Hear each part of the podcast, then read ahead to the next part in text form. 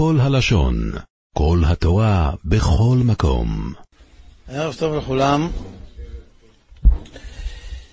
במשפחתנו זו לא תופעה יוצאת דופן שנולדים תאומים.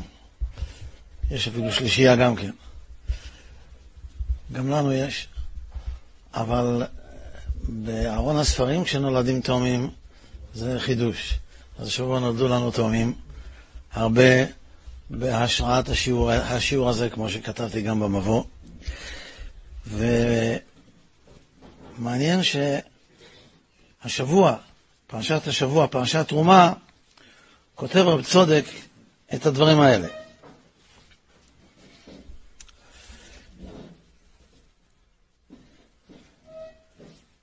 רש"י פירש בפרק א' דאבות, על פרשת תרומה הוא כותב את זה.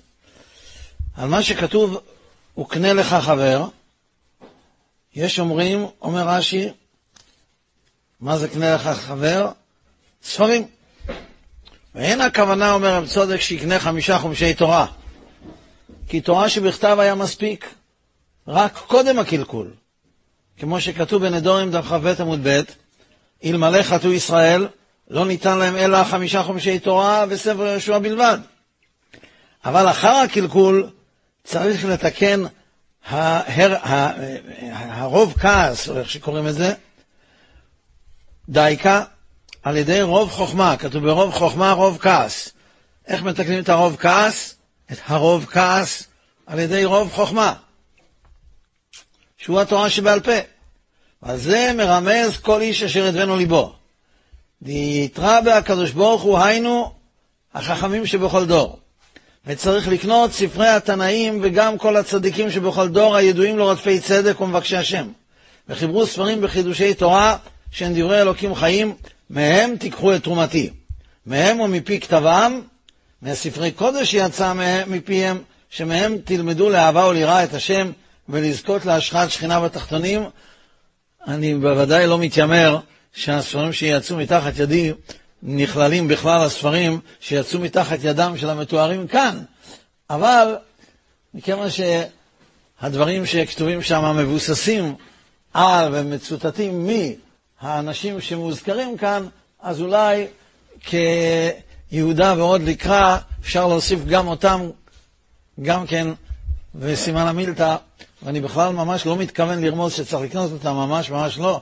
אני רק פשוט אה, נהניתי לראות שבדיוק השבוע הוא מדבר על הערך של ספרים שנכתבים במהלך הדורות. פירוט רב מפרט את התורה של לכאורה שלא כדרכה. אין עוד סוגיות כאלה שהתורה פירטה כל כך הרבה, כמו סוגיות משכן וקודשיו. כלומר, הקמת המשכן והקורבנות. אבל בעוד שקורבנות זה דבר שגם אם, קודם כל הוא נמשך הרבה מאוד זמן, אלף שנה. הרבה מאוד זמן אחרי חתימת התורה. ב', ברור שקורבנות יחזרו לעתיד לבוא. כך כותב הרמב"ם.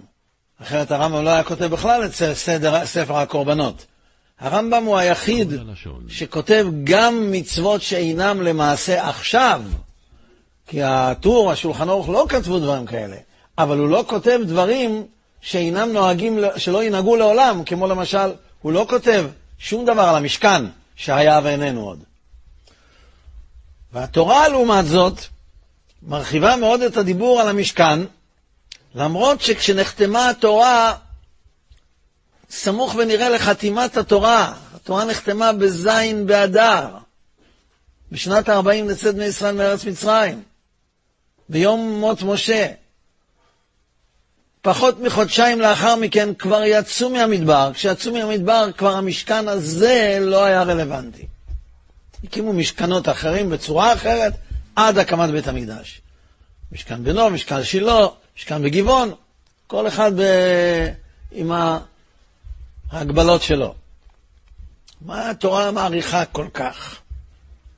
בתיאורים כל כך פרטניים שמתאימים לאלה שמתכוננים להיות אדריכלים של אוהלים ניידים.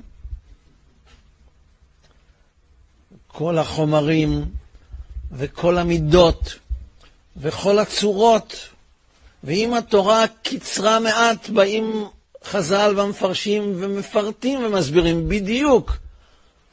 הגג היה עד, ירייה אחת הגיעה עד שני שליש, הירייה השנייה שליש וכיסתה, מה שרש"י אומר, והרמב"ן והכלי יקר ומי לא. זו אותה תורה שמקצרת כל כך בדברים מרכזיים, כמו למשל שבת, ההרים התלויים בסערה, לא תעשה כל מלאכה ביום השבת, לך תשבור את הראש לבד מה זה.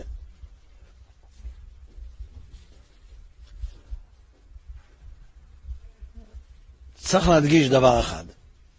להבדיל ממה שחושבים ההמונים ברחובות, לא מה שחשוב יותר נכתב בתורה. ולא בגלל שדברים לא נכתבו והושארו לתורה שבעל פה, זה סימן שהם חשובים פחות.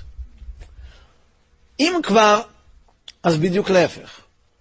ככל שמתקרבים יותר לפסגות, הדברים כתובים פחות, וכתובים פחות ומרומזים ביותר ערפול ובפחות בירור. ולא במקרה תורת הסוד מכונה תורת האמת. זה לא בא להגיד שהשאר חלילה לא אמת, הרי אנחנו אשר נתן לנו תורת אמת וחיי עולם נתן בתוכנו, גם אם כל אותו יום לא לומדים אלא את הפסוק ואחות לא תן תמנע. זה הכל אמת, אבל זאת תורת האמת, שככל שמתקרבים למעלה, מתקרבים לשורש האמת. אז זה צריך למחוק לגמרי, לגמרי, זה מוזר שצריך אפילו להגיד את זה, אבל צריך, במיוחד בימים טרופים אלה, שכל צרוע וכל זב וכל טמא לנפש חושב שהוא מבין משהו, שמה, אי שמה במקומות ההם, ולכן צריך להדגיש, צריך לחפש את הקריטריונים, מה נבחר להיכתב ומה נבחר להישאר בעל פה. מה נבחר להיות ברובד הפשט, מה ברובד הרמז, מה ברובד הדרוש, מה ברובד הסוד. למחוק מהאפשרויות את הנושא של החשיבות של הדבר. זה קודם כל. אז עכשיו עוד יותר שאלה, למה? למה באמת, אם ניקח שבת לעומת משכן, כל כך מפרטים דווקא את המשכן? לאור מה שאמרתי קודם, הייתי מצפה שדווקא משכן, שזה מקום שכינתו של הקדוש ברוך הוא כביכול, ועשו לי מקדש ושכנתי בתוכם, דווקא זה יהיה מן הנשגבות, מהתיאורים הפחות מפורטים. והנה אנחנו רואים שלא רק המשכן מפורט בפשוטו של מקרא, בית ראשון מפורט בפרקים ארוכים בספר מלכים, וחוזר בפרקים ארוכים בספר דברי הימים, לא יאומן. דברי הימים א', פסוק, פרק א', פסוק א', זה, אה, הוא פסוק בין שלוש מילים. אדם, שת, אנוש. 1,500 שנה. 1,500 שנה קיפלו בשלוש מילים בפסוק אחד. וכך כל התיאור של חמישה חומשי תורה מתואר שם בחצי פרק. אבל כשמגיעים למשכן שהקים שלמה, מפרטים ומפרטים ומפרטים. וחוזר ומתפרט בית המקדש שייבנה לעתיד לבוא, בשמונה פרקים כמדומני, ביחזקאל בפרקים האחרונים. מפורט עם פרטים ופרטי פרטים. כלומר, כל אימת שנוגעים במקום שכינתו של הקדוש ברוך הוא ובצורותיו השונות של המקום, פתאום רובד הפשט מתעורר לחיים. ומפרטים ברמת פירוט שאנחנו לא רגילים אליה, בשום תחום. חז"ל מתפעלים מזה ששיחתם של עבדי אבות מפורטת הרבה. אליעזר עבד אברהם, אפשר להשוות? שם יש חמישה פסוקים פה, חמישה פסוקים שם, ופה יש פרשיות שלמות.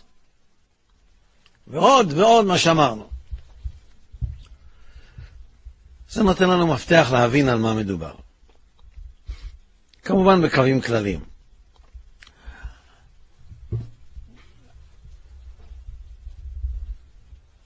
בעולם יש, במציאות יש שלושה קווים מקבילים, שכל נקודה שיש באחד מהם, יש לנקודה מקבילות בשניים האחרים. זה ראשי תיבות של עשן. עולם, שנה, נפש. כל דבר שיש בעולם, יש לו מקבילה בזמן, במעגל השנה, ויש לו מקבילה בין נפש האדם. זה נכון לדבר, לגבי דברים קטנים, זה בוודאי נכון לגבי דברים גדולים, אלא שבדברים גדולים אנחנו יכולים יותר בקלות לזהות את זה. המקבילה למשכן זה שבת.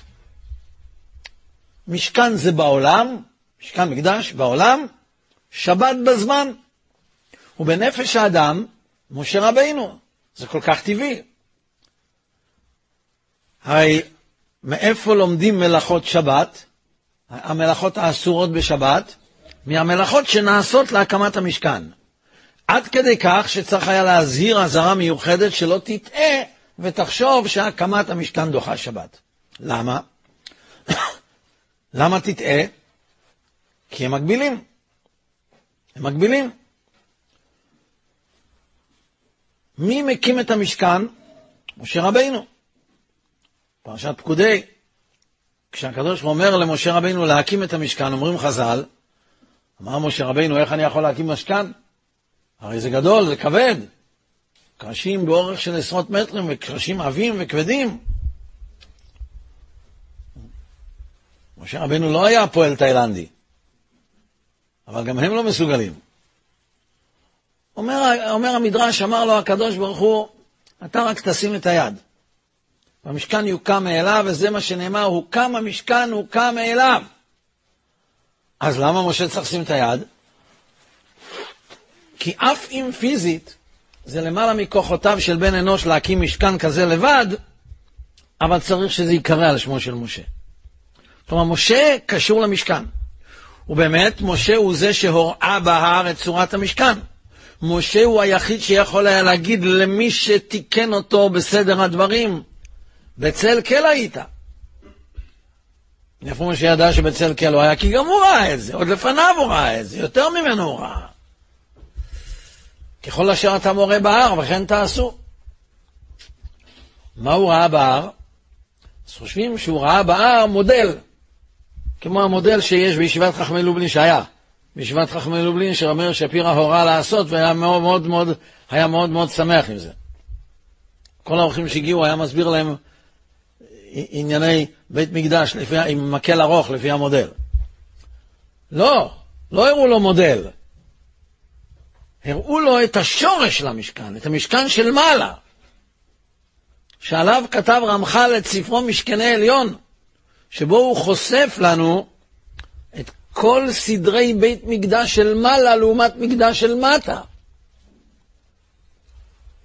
עוד נחזור אולי ניגע בספר הזה, דיברנו עליו הרבה פעמים בעבר. אז ודאי משה מקביל למשכן, שבת מקביל למשכן. משה מקביל לשבת גם כן, אם ישמח משה במתנת חלקו. דיברנו כמה וכמה פעמים על היסוד של השם משמואל, של השם משמואל, של הרבי מסוכתשוב, ששואל למה למשה אין שם חיובי. היה לו, אבל אנחנו לא משתמשים. אמו קרא לו טוביה, אביו קרא לו יקותיאל, קוראים לו אביגדור, אלה כולם שמות חיוביים. טוב של הקדוש ברוך הוא. הוא יתמודד מול הקדוש ברוך הוא. הוא יגדור את הדור. זה הכל דברים שהוא עושה. מה זה משה? זה שם שלילי, לא שלילי במובן של רע. אני מתכוון נגטיבי. כי מן המים השיתיהו, לא מים. למה, למה אתה אומר מה הוא לא? תגיד מה הוא כן. אותו דבר שבת. כל המועדים והחגים יש להם שם חיובי. פסח על שם כי פסח, שבועות מתן תורה, אה, יום הדין, ראש השנה, יום הכיפורים, אפילו חגים מדרבנן, כמו חנוכה, פורים על שם הפור, שבת שביתה ממלאכה. מה קרה? יש גם זכור בשבת, לא רק שמור.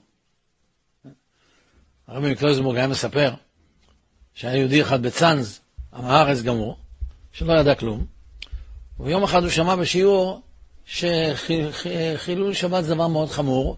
יש כל כך הרבה דברים, ומי שלא לומד הלכות שבת לא יכול לא להיכשל. זה מה שכל הזמן אומרים, כן? שלא שייך שלא ייכשל בזה.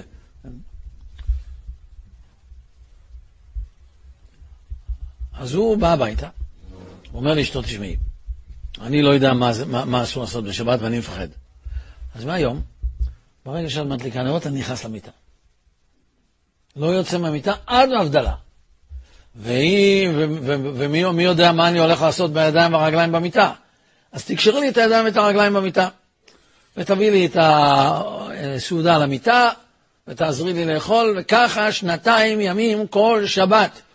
הוא לא זז מהמיטה. שאל הרבי מקלריזמורג, האם היהודי הזה קיים שמור את יום השבת לקדשו? בוודאי שכן, בהידור גדול. אבל האם הוא קיים וקראת על השבת עונג?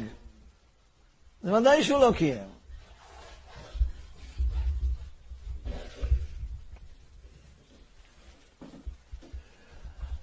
שבת, יש לה גם עונג. יש גם מצוות עשר של שבת, קידוש, סעודה, אה, אה, תפילה, קריאת התורה, יש כל מיני מדאורייתא, מדרבנן, למה לא קוראים לשבת על שם השבת כן? גם האוכל שאכלו בני ישראל במדבר, אין לו שם. קוראים לו מן, כי לא ידעו מנו. כתוב שאין לו שם. השם הוא שאין לו שם. אומר השם משמואל, כל אותם דברים שאין להם שם, כולם קשורים למשה רבינו. משה נותן את התורה, זכרו תורת משה עבדי.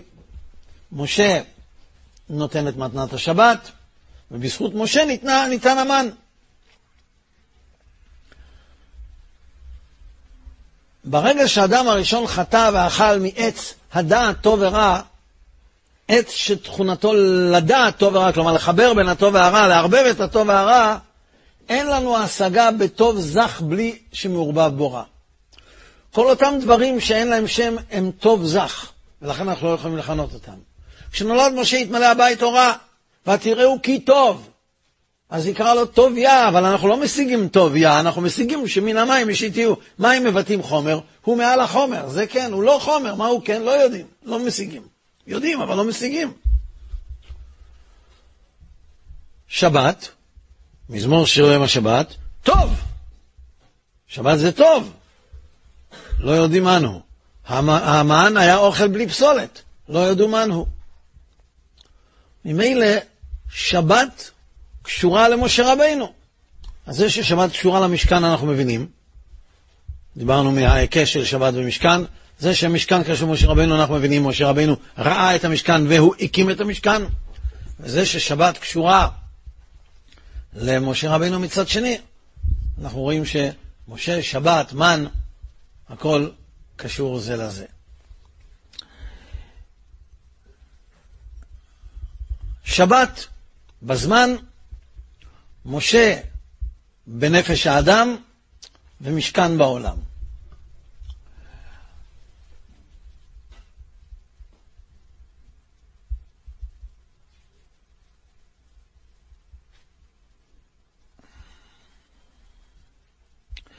הקשר שלנו למשה רבינו הוא קשר מעורפל. פחדו להסתכל עליו. הוא לא יכול, לא יכולה, יראו מלהביט על פניו. אחרי מותו ולא ידע איש את קבורתו. יש בחינה שלא, שלא יודעים את משה, כמו שלא יודעים את השבת, שהיא מעין עולם הבא.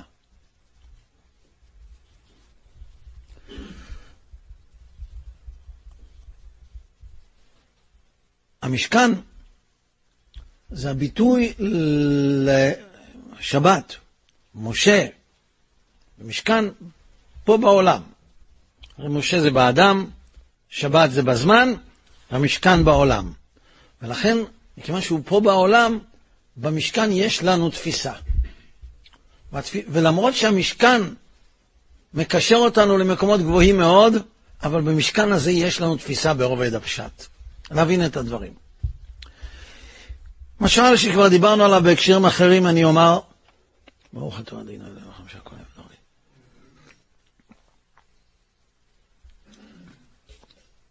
הגמרא אומרת ארבעה מתו בעטיו של נחש. בנימין בן יעקב, עמרם אבי משה, כלאב בן דוד וישי אבי דוד, ויש אומרים גם יהושע בן נון חמישה. מה זה נקרא מתו בעטיו של נחש? שלא חטאו שום חטא, ולכן את כרטיס הכניסה שלהם לבית הקברות הם קיבלו בירושה מאדם הראשון. אנחנו בדרך כלל, רוב בני אדם לא רוצים נעמא דחיסופא, אז לא רוצים לקבל מתנות מאחרים, אז דואגים בעצמם שיהיה להם כניסה לבית הקברות, ואדם אין צדיק בארץ אשר יעשה טוב ולא יחטא, ברוך השם. אבל אם מי שלא חטא גם צריך להיכנס לבית הקברות, אז למה אליהו הנביא לא מת? עד עכשיו הבנו, הוא לא חטא, אז הוא לא מת. זה לא שהוא היה יותר גדול ממשה רבינו, הרי משה רבינו היה נביא יותר גדול מאליהו הנביא, אבל משה רבינו כן היה משהו, יען לא האמנתם בי. בקום ועשה משה רבינו היה יותר מאשר אליהו. אבל בשב ואל תעשה, אליהו היה נקי לגמרי. אז למה, אז, אז, למה הוא לא מת? מה עם עטיו של נחש? אומר רב צודק, כשאדם הראשון חטא, הוא אכל, החטא שלו מצויר בצורה של אכילה. למה? כי כמו שכשאדם אוכל, כל גופו נהנה מן האוכל, גם השערות לא צומחות וגם הציפורניים לא צומחים, לא צומחות בלי מזון. באה התורה ומספרת לנו שכל שיעור קומתו של האדם נפגע מן החטא. אבל בדיוק באותה מידה, כמו שלא כל איבר נהנה מה, מאותו חלק של המזון ובאותה צורה, כך גם אה, לא כל אחד, לא כל חלק מנשמתו של משיעור קומתו של האדם נפגם באותה צורה מהחטא.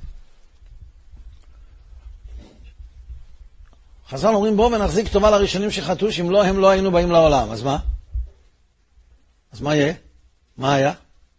התשובה היא שכן היינו באים, אבל לא היינו באים בצורה נפרדת.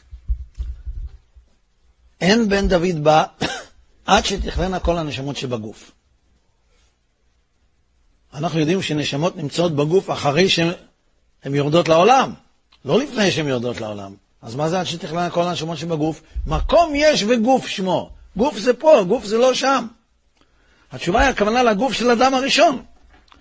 שנשמת אדם הראשון הכילה את כל הנשמות של כל העולם כולו לעתיד לבוא. וכשאדם הראשון חטא, התפרדו הנשמות, וכל אחד מקבל איזשהו ניצוץ מנשמת האדם הראשון. כל אחד מקבל ניצוץ שכבר נפגם על ידי החטא, ויש לו מה לעשות לתקן את זה. וגם אם הוא לא חטא בכלל, הוא צריך למות בגלל עטיו של נחש. אבל בדיוק כמו בציור של אכילה, שכל הגוף נהנה, יש בחינה אחת שלא נהנתה מחטא הדם הראשון. הבחינה הזאת קוראים לה עצם לוז. חז"ל אומרים שיש עצם באדם שקוראים לה עצם לוז, שמשם מתחילה תחיית המתים. שואל הרב דסלר, מה זה? הרי אנחנו רואים שלפעמים שורפים אותו וקודשים אותו ולא נשאר כלום, מה זה עצם לוז? אומר הרב דסלר, לא דיברו חז"ל אלא בסודות העולם הרוחני. לא צריך לחפש משהו גשמי. אבל יש בחינה שנקראת עצם לוז. למה עצם לוז לא נפגמה? כי עצם לוז, הבחינה הזאת לא נהנית אלא מסעודת מלווה דמלכה, שהיא סעודת דוד המלך, ולכן דוד המלך אומרים עליו שהוא חי וקיים. וממילא, כיוון שסעודת עץ הדעת הייתה ביום שישי, עצם לוז לא נהנתה מהסעודה הזאת. ממילא עצם לוז לא נפגמה. ממילא מי ששורש נשמתו הוא מבחינת עצם לוז, ובנוסף לזה הוא בעצמו לא חטא, עדיין הוא צריך שני תנאים, יכול להיות שמסתובבים בינינו כל מיני עצמות לוז כאלה. ובכל זאת הם מתים כי הם חטאו בעצמם. כי צריך את שני הדברים. אליהו הנביא ענה על שני הדברים. א', שורש נשמתו מעצם לוז, ב', הוא בעצמו לא חטא, ולכן אליהו הנביא לא מת. אבל לכאורה אליהו הנביא הוא לא היחיד שלא מת, גם דוד המלך חי וקיים, אבל הוא כן מת. הוא מת ולא מת, כן מת, לא מת. כתוב בפסוקים שהוא מת. במלכים א', פרק א'. הגמרא אומרת, יעקב אבינו לא מת. והגמרא מסכת תענית ו'. שואלת הגמרא, וכי לחינם... אגב, יעקב היינו קשור לאליהו הנביא. כתוב שיעקב היינו לקח לפיקדון מאליהו הנביא חמש אותיות ו'. חמש פעמים כתוב אליהו בלי ו', אליה, וחמש פעמים כתוב יעקב עם ו'. וכשכתוב הנה אנוכי שולח לכם את, כתוב אליה הנביא. שם זה בלי ו'. יעקב אבינו לקח לו את הו'. כשהוא יבוא הוא יחזיר לו את זה. פיקדון. ו' זה אות שמחברת לארץ החיים. כי קין קיבל עוד ו', ורחב קיבלה עוד ו', ויתרו קיבל עוד ו', כמו שדיברנו לפני כמה שבועות, לפני שבועיים. שואלת הגמרא, יעקב אבינו לא מת, וכי לחינם חפרו, קברו קברניה וספדו ספדניה וחנתו חנתיה? אומרת הגמרא, מה אתה שואל אותי וכי לחינם? אני דורש פסוק. הנה אני מביא, מביא אותו ואת זרעו, מה זרעו בחיים הוא בחיים. אתה מביא לי קברו קברניה חנתו חנתיה? אני דורש פסוק. בפשטות הגמרא הזאת מוזרה. מילא אם בן אדם היה בא ואומר, איך אתה אומר לי יעקב אבינו לא מת? הרי אני עכשיו חוזר מהלוויה שלו, שמעתי את ההספדים, ראיתי ששמו אותו בתוך הקבר, אז זה הוא היה עונה לו, מקרא אני דורש. זו תשובה טובה, מה אתה מספר לי ראית? הפסוק אומר את האמת, לא מה שאתה ראית. אז ראית, אז מה אם ראית? אז ראית. הייתי בא הביתה והייתי אומר לאבא שלי, כולם, כולם, כולם אומרים. הוא שיגידו. הוא אומר לי שיגידו. הם יגידו מה שהם רוצים ואתה תעשה מה שאני אומר לך. אז ראית. מקרא אני דורש. העניין הוא שכשאומר ספדו ספדניה, חנתו חנתיה וקברו קברניה, זה גם כן מקרא. זה פסוק, הוא לא אומר אני הייתי שם. אז מה אתה אומר לו מקרא אני דורש? גם אני מביא פסוק. התשובה היא, הוא הביא פסוק בפשט. הוא הביא דרשה. הוא אומר, מה אתה סותר את מה שאני אמרתי מרובד הדרש מפסוק בפשט? זה רובד הפשט. ברובד הפשט יעקב אבינו מת. ברובד הדרש הוא לא מת. מה הפשט? איך מתים ברובד הפשט ולא מתים ברובד הדרש? הוא מת או לא מת? קברו אותו? קברו אותו. התשובה היא כזאת. אנחנו חושבים בטעות שמוות זה פרידת הבחינות הרוחניות של האדם, נפש, רוח, נשמה, מהגוף. וזה לא נכון. מוות זה פרידה של הבחינות הרוחניות של האדם מהגוף וחלק מהבחינות הרוחניות שנשארות עם הגוף. כמו הבלה דגר, מכל מיני דברים כאלה. אצל יעקב אבינו, כל הבחינות הרוחניות היו כבר מאוחדות, מתוקנות ועלו למעלה. לא נשאר כלום. אז הוא באמת לא מת. הגם שבעולם הגשמי לא ראו את זה, ובעולם הגשמי הוא כן נקרא שמת. לפי הפשט הזה אפשר להבין קושייה עצומה. הרי קימו את התורה לפני שהיא ניתנה. איך חונטים מתים? איך המצרים חנתו מתים? אנחנו יודעים איך הם עשו את זה. יש לנו מומיות שהם חנתו. מוצאים את כל האיברים הפנימיים. חנתו גם את לנין, רק זה לא כל כך עזר, צריך היה כל הזמן לט... לטפ... לטפל בו. כשחנתו את עוד שימין, אז כל הדגים בים הקרח הדרומי מתו מהסירחון. היו צריכים לקחת אותו כל פעם למוסקבה ולהוביל אותו כדי לתחזק אותו. אבל המצרים ידעו איך עושים את זה. איך עושים את זה ליעקב? היה חנתו הרופאים את ישראל.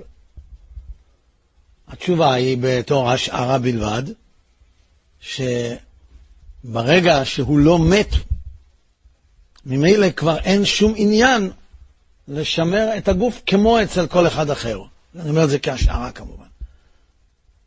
כחידוד, לא, כ... לא קובע במסמרות שזה הפשט.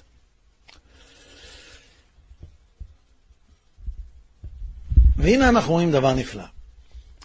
הלא מת של אליהו הנביא השתלשל לעולם, לעולם המעשה. בעולם המעשה ראו את הלא מת של אליהו הנביא, וממילא הוא הגיע לרובד הפשט. פשט, רמז, דרוש וסוד הם כנגד ארבע עולמות. הפשט הוא כנגד עולם המעשה. הרמז והדרוש והסוד זה כנגד עולם היצירה, הבריאה והאצילות. ממילא, הלא מת של אליהו הנביא היה מציאות בעולם העשייה, ראו שהוא לא מת, רכב אש וסוסי אש, והלכו לחפש אותו ולא מצאו אותו. הוא השתלשל לרובד הפשט בפסוקים. כתוב במפורש בפסוקים ברובד הפשט. הלא מת של יעקב אבינו לא התגלה בעולם המעשה, וממילא הוא לא השתלשל לרובד הפשט, הוא נמצא רק ברובד הפנימי, ברובד הדרש. אז זה מה שאומר לו, מקרא אני דורש. רובד הדרש הוא כנראה כנגד עולם הבריאה.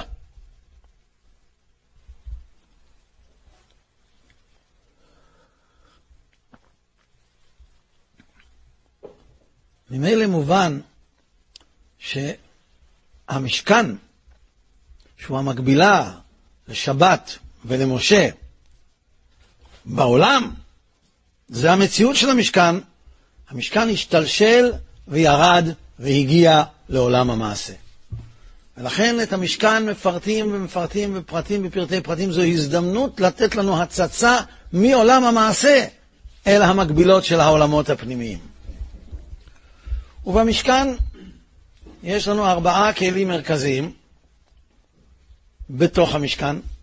יש את המזבח החיצון. בתוך המשכן יש ארבעה כלים מרכזיים.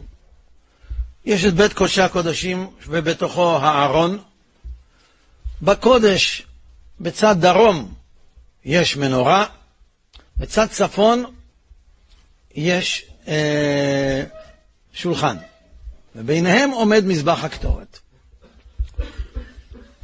אם השולחן נמצא במערב, אז המנורה נמצאת בימין, והשולחן בשמאל. ציירו מפה כלשהי. כן? פה הים, פה הצפון, שם הדרום. כשעומדים עם פנים למזרח, יוצאים מבית קודשי הקודשים, המנורה מימין והשולחן משמאל. המזבח באמצע. זה מזבח הקטורת, קטורת זה מלשון קשר, מקשר את הכל, וזה טבעי שהוא יהיה באמצע, מקשר את כל הכוחות כולם. הארון, השולחן, זה תורה. תורה שבכתב, נראה שזה גם תורה שבעל פה. המנורה זה הרוח, והשולחן זה הגוף המקודש. כלומר, מוח, לב, כבד. המוח זה השולחן, הארון עם הלוחות, המנורה זה הלב, והשולחן זה מערכת העיכול, והכבד, מוח לב כבד, זה המלכות שמנצנצת מבית המקדש. הארון הוא מיוחד במינו. כל הכלים כולם, אלה שהיו עשויים מזהב היו עשויים מזהב, אלה שהיו עשויים מעץ ומצופים מזהב היו מצופים מזהב. הארון היה עשוי מעץ, אבל היה מבחוץ ומבפנים ארונות מזהב. לא ציפוי. זה היה כלי ממש מזהב, מריקועי זהב עבים. זאת אומרת, הארון החיצוני והארון הפנימי מזהב, היה מאוד כבד היה הארון, כשבאמצע היה ארון מעץ. מה זה בא ללמד? זהב זו המתכת הכי כבדה שבה אנחנו מתעסקים ב... ביום יום, מי שמתעסק עם זהב ביום יום, כן. היא יותר כבדה מברזל, היא יותר גמישה מברזל, היא יותר אצילה מברזל. כשעושים מה, מהזהב מתכת, כלומר שלא מתפורר, יוצרים מציאות שלא לא יתפורר, כי זהב זה מתכת שמתפוררת, אז מדובר במשהו מוצק, במשהו עמיד, והזהב לא ניתח בחום שהברזל ניתח בו, הוא ניתח בחום יותר גבוה, הוא מאוד עמיד. אנחנו רואים פה את מה שכתוב בגמרא במסכת חגיגה דף ג'.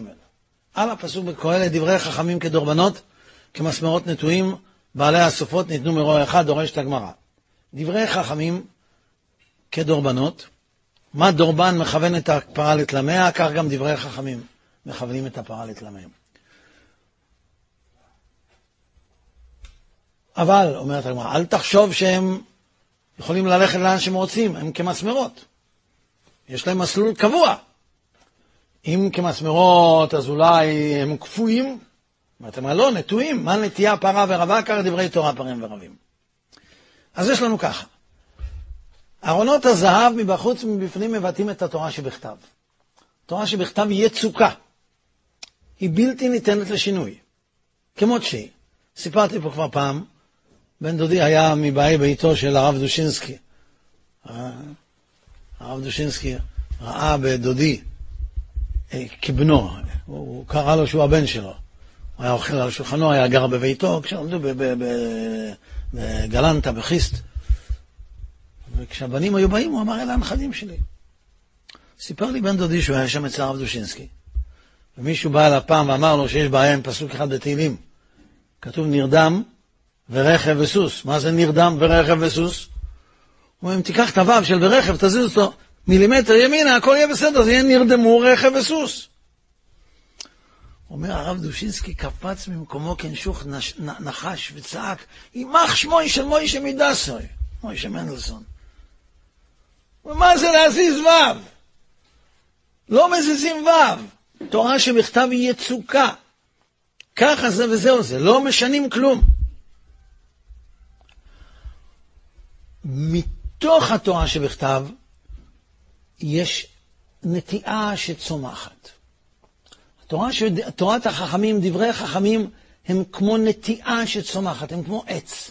בתוך הארון, בין שני ארונות מזהב, יש ארון של עץ, אבל הארון של עץ ממוסגר בארונות הזהב, כמסמרות נטועים, כמו שנטייה פרה ורבה, ככה דברי תורה פרים ורבים, אבל הכל בתוך המסגרת. אמרתי שאולי זה מה שאנחנו מברכים, אשר נתן לנו תורת אמת, תורה שבכתב הוא נתן לנו, וחיי עולם נטע בתוכנו. החיי עולם זה תורת, חידושי התורה שלנו, זה תורת החכמים, שהם כנטיעה שפרה ורבה. אבל גם אם זה נטיעה שפרה ורבה, היא צריכה להיות במסגרת, בכ... בכללים. סיפרתי שתצא ליום אחד מישהו, הוא מתחיל להגיד לי מהלך שלם על יעקב אבינו, שהאמונה שלו הייתה ככה וככה, כל מיני דברים שלא ניתנים להיאמר. אני הייתי מזועזע, אמרתי לו, מאיפה אתה לוקח את זה? הוא אומר לי, ככה יצא לי בחשבון.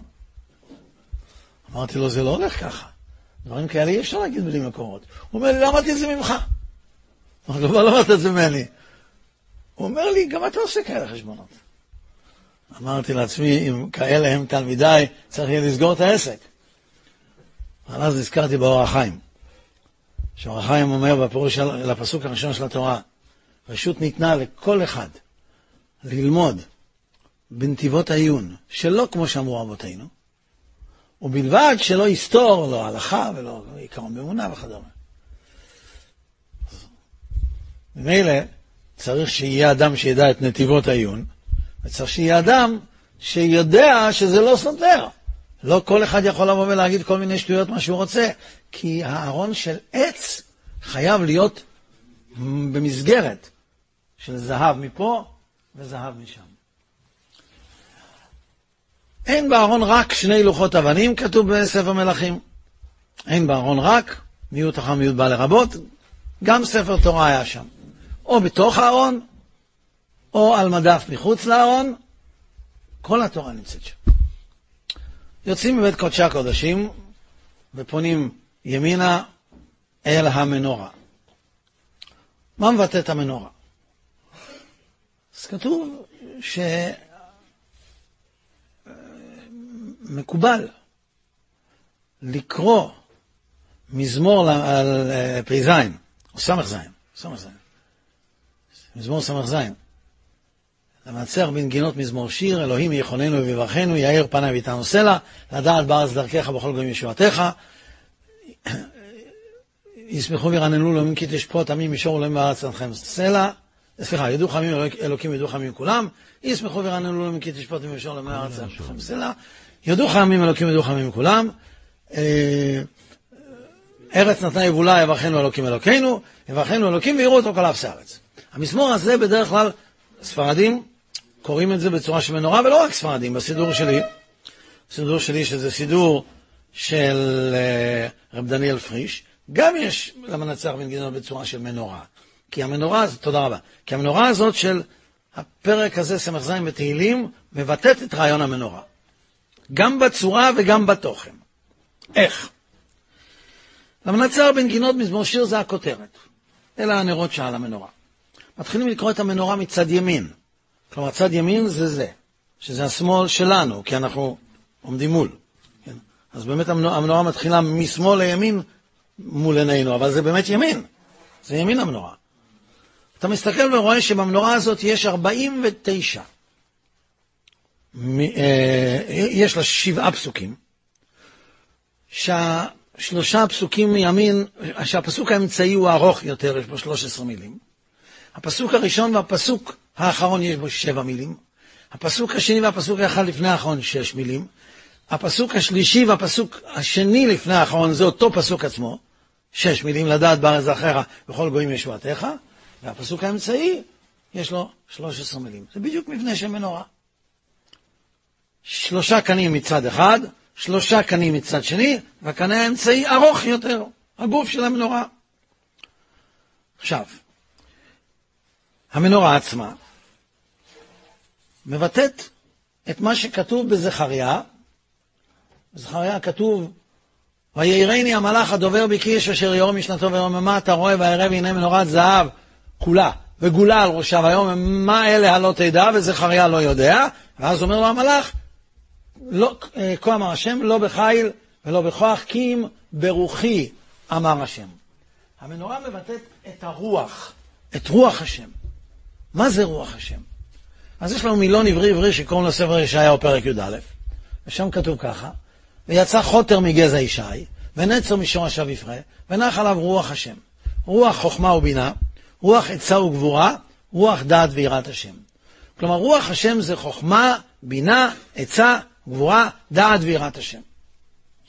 חוכמה וגבורה, חוכמה ובינה, עצה וגבורה, דעת ויראת השם, ששת המרכיבים הללו, זה מסלול מפסגת הרוח, הנשמה, אל איברי העשייה. איך? חוכמה זה אינפורמציה שמקבלים מלמעלה. החוכמה מאין תימצא. את החוכמה מקבלים מהאין סוף. חוכמה מקבלים מכתר. ואדם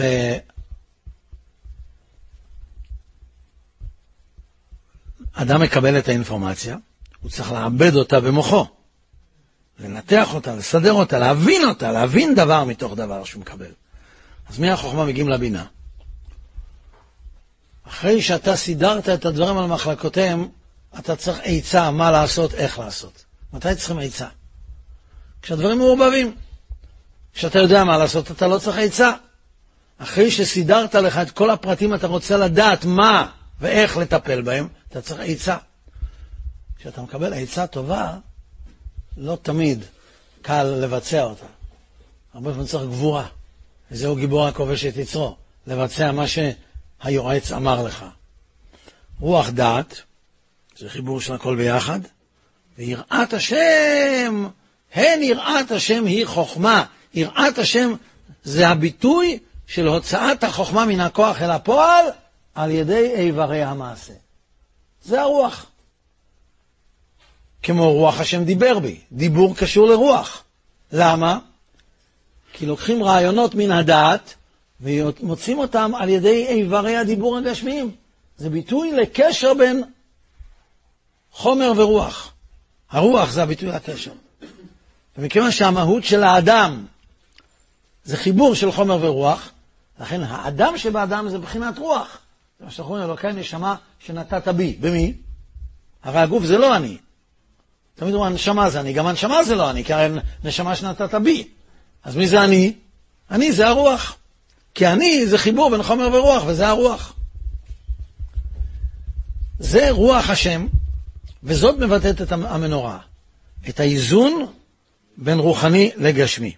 את השילוב הנכון בין גופני לגשמי. הנה נראה את זה במנורה עצמה. אלוקים יכוננו ויברכנו מצד ימין, סליחה, יש ימין ויש שמאל. מה זה ימין ומה זה שמאל? אז כתוב לב חכם בימינו, לב כסיל בשמאלו. לב חכם בימינו, הימין הוא המרכז של החכם, והשמאל זה המרכז של הכסיל. מה זה ימין ומה זה שמאל? כתוב אורך ימין בימינה, בשמאלה עושר וכבוד. הכסיל, הדגש אצלו, העיקר אצלו זה העושר והכבוד, והחכם, הדגש אצלו זה אריכות ימים שניתנת על ידי חיים רוחניים. צד ימין של המנורה, הבחינה הרוחנית, אלוקים יכוננו ויברכנו, יאר פניו איתנו סלע. מבקשים אור פני השם, כי באור פניך נתת לנו השם אלוקינו תורת חיים, זה הבחינה הרוחנית. מה, מה יצא כשנקבל? לדעת בארץ דרכך, בכל גויים ישועתך, ואז ידעוך עמים אלוקים, ידעוך עמים כולם על המתנה הרוחנית. עוברים לצד שמאל של המנורה.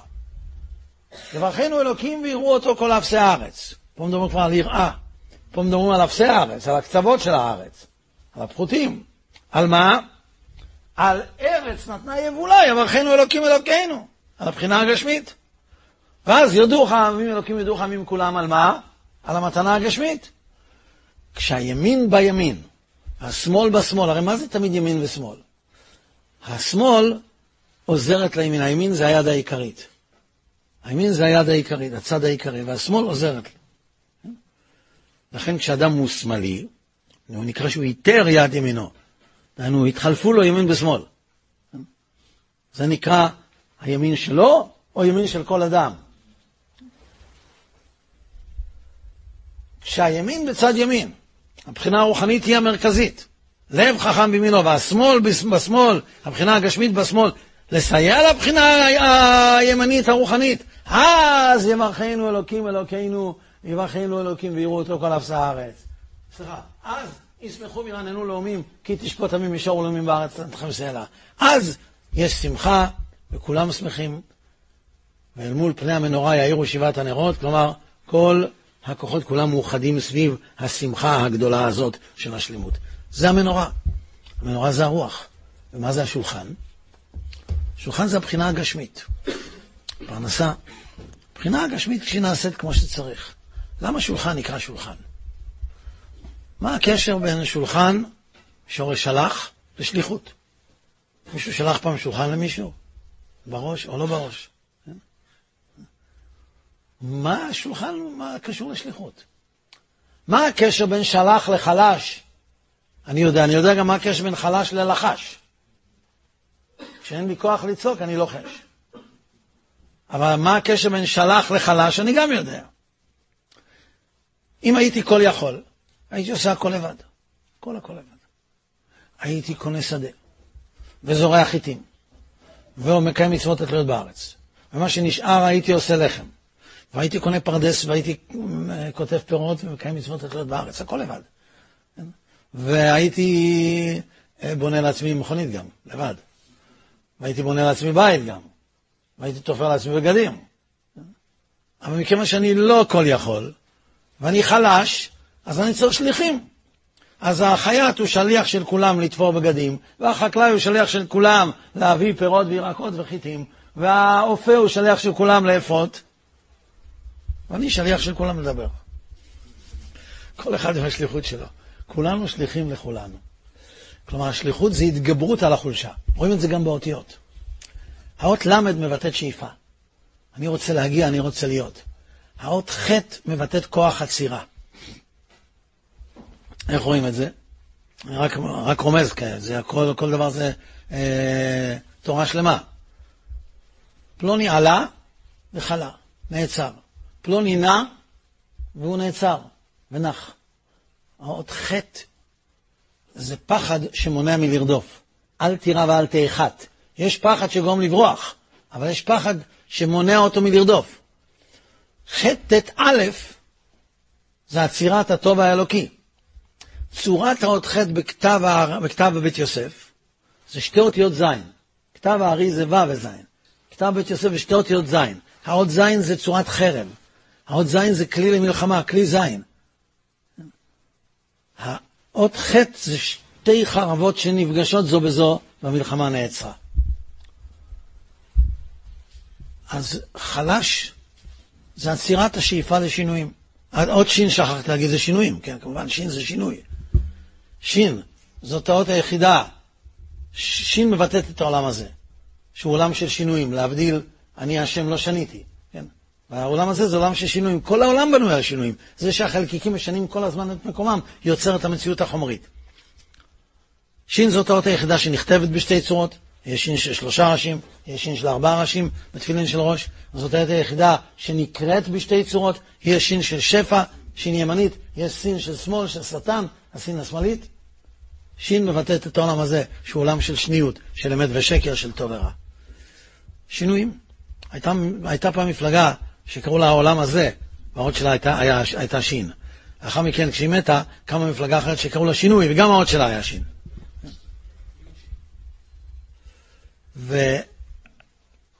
וחלש זה עצירת השאיפה לשינויים. יש לך הגדרה יותר טובה לחולשה מזה? אדם חלש, אין לו אמביציה, אין לו שום דבר. שליחות זה שינוי כיוון השאיפה ודחיקת העצירה, אי אפשר לבטל את החולשה. אנחנו נולדנו חלשים, אבל אפשר לדחות אותה לסוף. נון סופית מבטאת את שער החמישים בקדושה. זה סעודת לוויתן. חיבור אל הנון סופית. שער החמישים בקדושה. שולחן זה שליחות אל שער החמישים. כיוון ששולחן מבטא את כל העניינים הגשמיים, לחם, אכילה, סעודה, את כל זה אנחנו שולחים אל שער החמישים. ולכן, בזמן שאין בית המקדש קיים, שאין מזבח מכפר, שולחנו של אדם מכפר. אין לנו מזבח להקריב עליו קורבנות, אז אנחנו נשארים רק עם שולחן. והשולחן שלידו האדם יושב, זה השולחן אשר לפני השם, וסועד סעודות כראוי, זה השליחות שהוא שלח לקדוש ברוך. כשהמנורה נמצאת בצד ימין, והשולחן בצד שמאל, אז באמצע יכול להיות מזבח הקטורת. הקטורת, יש בו 11 סמנים, כולל חלבנה. כל תענית שאין בה מפושעי ישראל איננה תענית. שם מתאחדות ונקשרות על מזבח הקטורת, כתוב בזוהר, כל נשמות כלל ישראל, ועולות למעלה בעמוד אחד, ששום רוח שבעולם לא יכול להסיט אותו. זה סוד גדול איך עושים את זה, אבל זה מה שהיה שם, כדי לבטא כיצד כל המשכן שלמטה למעשה עולה ועולה כלפי מעלה. אז רמח"ל חיבר ספר שנקרא משכן העליון, שהוא מראה לנו כיצד עמד בזמן אה, המשכן, משכן של מעלה. ושם בספר הוא מלמד אותנו בין השאר, שכשייבנה בית המקדש השלישי, כשהיה המשכן, אז משכן של מטה היה זה כלעומת זה לעומת המשכן של מעלה בהתאמה מלאה. ולכן העולם של עם ישראל פעל כתקנו, עם ניסים וניסי ניסים. כשבנה שלמה המלך את בית המקדש, הוא בנה אותו בצורה אחרת מהמשכן, כי גם המקדש של מעלה היה נראה אחרת. ולכן שלמה המלך דורש, אה, טורח להדגיש, הכל ביד השם על העסקי, זה פסוק בדברי הימים. כלומר, הוא, הראו לו ולאביו את צורת בית המקדש של מעלה שהשתנתה מזמן המשכן. וכשחרב בית המקדש, מיד נבנה למעלה בית המקדש העתידי. בית המקדש העתידי הוא זה שמתואר ביחזקאל. וכשנבנה בית שני, כותב הרמב"ם הלכות מעשה הקורבנות, וכך כותב גם הרמח"ל, הוא נבנה במקצת לפי בית ראשון, מקצת לפי בית המקדש ליחזקאל, לא בהתאמה מלאה לבית המקדש של מעלה, ומכאן באו כל החריקות. לעתיד לבוא יהיה דבר, יהיה דבר חדש. לא יבנו בית מקדש של שלמה, של אה, יחזקאל, כלעומת בית מקדש של מטה, אלא בית מקדש של מעלה ובית מקדש של מטה יצ... יהיו ניצוקים זה בזה ביחד. בית המקדש של מעלה ירד באש, וסביבו ייבנה בית המקדש של מטה, והם יהיו לאחדים, וזה מה שנקרא ירושלים הבנויה, כעיר שחוברה לה יחדיו. אומרת, לא עוד זה למעלה וזה למטה עם התאמה על ידי מערכות הקשרים, אלא מערכת אחת שאי אפשר יותר לשבש אותה. כל הלשון, עולם שלם של תוכן איכותי.